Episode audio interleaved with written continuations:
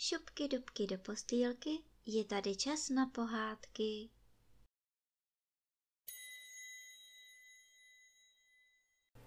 Dnes vám budu vyprávět pohádku z knížky Ferda Mravenec v cizích službách, kapitola 12.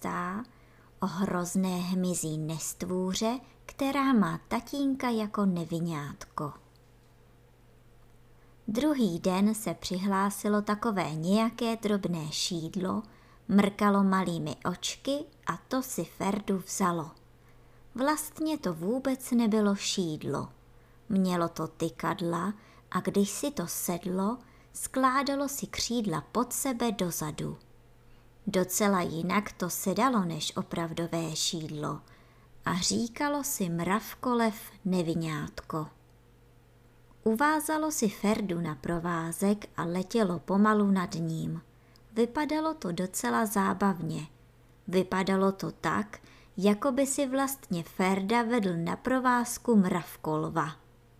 Jako by si ho byl koupil někde na pouti, kde prodávají plynové balónky a všelijaké podobné létající hračky.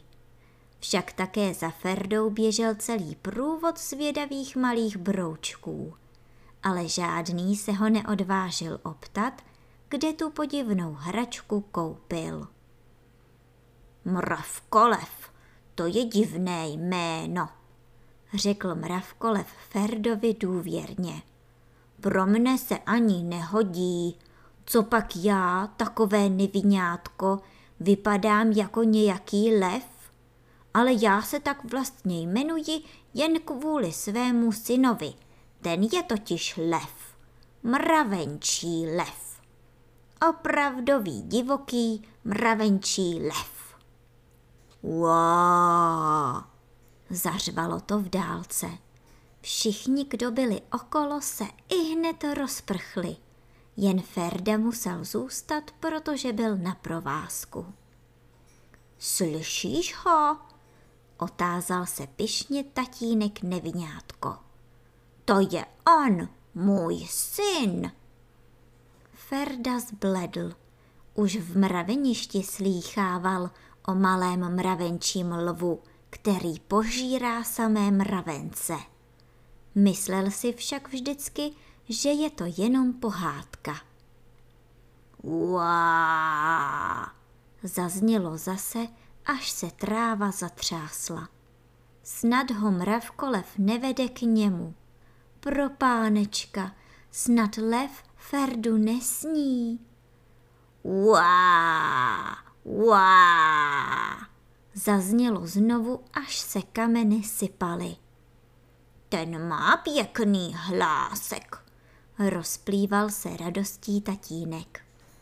Takový zdravý hlásek Jistě už má hlad?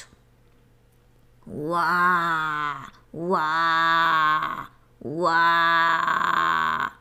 Bylo zase slyšet. Ferda už nemohl strachem ani jít. Jeho nový pán ho za sebou jenom táhl. Neboj se, to se můj synáček jen tak raduje, že už k němu jdu, chlácholil Ferdu. Uá! Zařvalo to už zcela na blízku, až se Ferda doopravdy svalil. Už jsme tu, už ho uvidíš, bobánka malého, už ho uvidíš, mého tutínečka, zajásal mravkolev. Pak vytáhl klíče a otevřel temnou díru mezi kameny. Pojď, tutínku, to jste měli vidět malého ťutínka. Z díry vyrazil strašlivý netvor s hroznou tlamou a s dlouhými ostrými kusadly. S řetězem kolem krku se hned sápal na Ferdu. Ještě štěstí, že táta v řetěz pevně držel. Počkej, drobečku, nespapej ho, On se ti přece bude starat o jídlo, říkal mravkolev. Ale tutínek sebou lomcoval, dorážel, vil a řval a jen a jen na Ferdu. ty jeden hloupý, toho nesmíš sníst. Ten ti bude nadhánět samé dobré a tlusté mravence.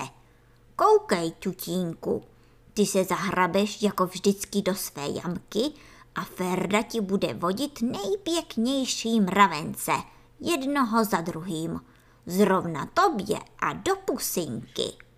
No a ty je budeš pěkně papinkat. No ne, proto jsem ti ho přece koupil. Hehehehehe. Konejšil táta svého synáčka. Ha, ha, ha, ha, ha. Zařvalo s ďábelským chechtotem mládě a už se na Ferdu nesápalo. Nu, vidíš, jak jsi rozumný. Teď už ti mohu sundat řetěz z krku. Hezky si vezmi Ferdu za ruku a zkuste to spolu. Řekl potom mravkolev spokojeně a poslal je na lov. A ty, Ferdo, hezky poslouchej, nadháněj tutínkovi dobré jídlo, nebo tě pošlu k paní Střevlíkové. Pohrozil ještě na cestu Ferdovi.